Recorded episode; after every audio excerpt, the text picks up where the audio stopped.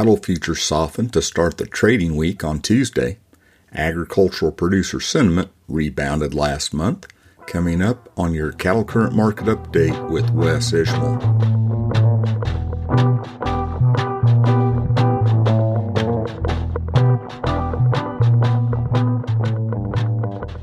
Howdy to all. This is Wes Ishmael with your cattle current market update for Tuesday night and Wednesday morning, the 4th of January. Cattle futures closed lower Tuesday in correction mode after the long holiday weekend and with softer outside markets. Live cattle futures closed an average of 66 cents lower from a nickel lower near the back to a dollar and five cents lower in the spot Feb, not counting newly minted away June. Feeder cattle futures closed an average of 55 cents lower from 7 cents lower at the back to a dollar and 45 cents lower toward the front.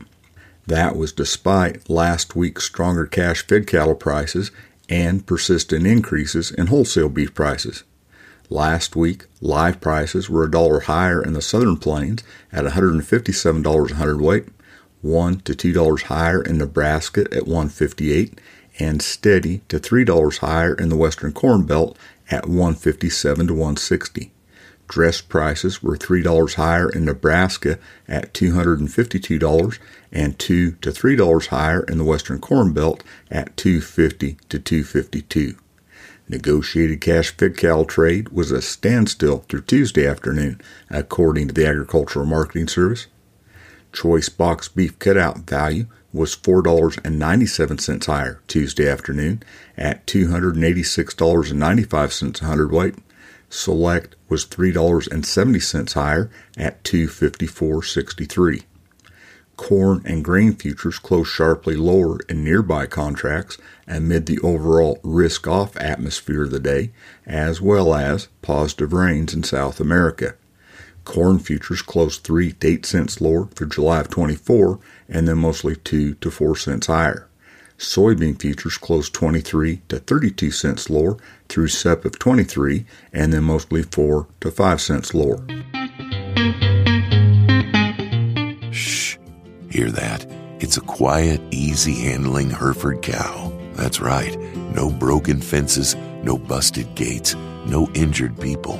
Herefords lead the way in the silent traits and fertility, studies show they increase profitability by more than $51 per cow per year at the same time. That's real money and real results. Isn't it time for you to come home to Hereford? Learn more at Hereford.org. Calf and feeder cattle prices are off to a strong start this week at the weekly auctions monitored by Cattle Current. On Tuesday, through mid session and compared to two weeks earlier, steer and heifer calves were selling 5 to $10 higher, with instances of $15 higher at Ozarks Regional Stockyards in West Plains, Missouri. Yearlings were trading 3 to $5 higher, and there were 5,050 head on offer.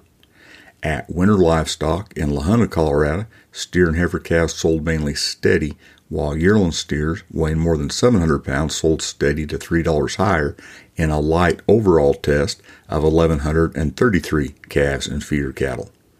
At other Tuesday auctions without trends, volume was strong and prices were robust. Places like Farmers and Ranchers Livestock Commission in Salina, Kansas, and Clarinda Livestock Auction in Iowa. On Monday, compared to two weeks earlier, feeder steers sold four to seven dollars higher, and feeder heifers sold 6 to $11 higher at Joplin Regional Stockyards in Missouri with 10,017 head on offer.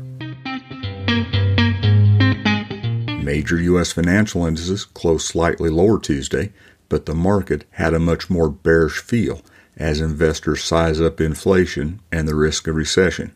The Dow Jones Industrial Average closed 10 points lower, the S&P 500 closed 15 points lower, and the NASDAQ was down 79 points. West Texas Intermediate Crude Oil futures on the CME closed from $2.84 to $3.33 lower through the front six contracts.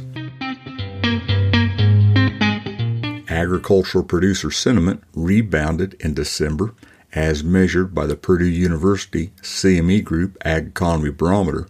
It climbed 24 points month to month to to 126 following two months of decline.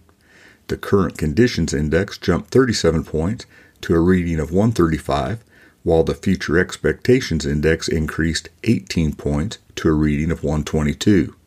According to James Mintert, the barometer's principal investigator and director of Purdue University's Center for Commercial Agriculture, the improvement in current sentiment was motivated by producers' stronger perception of current financial conditions on their farms and could be attributed to producers taking time to estimate their farm's 2022 income following the completion of the fall harvest.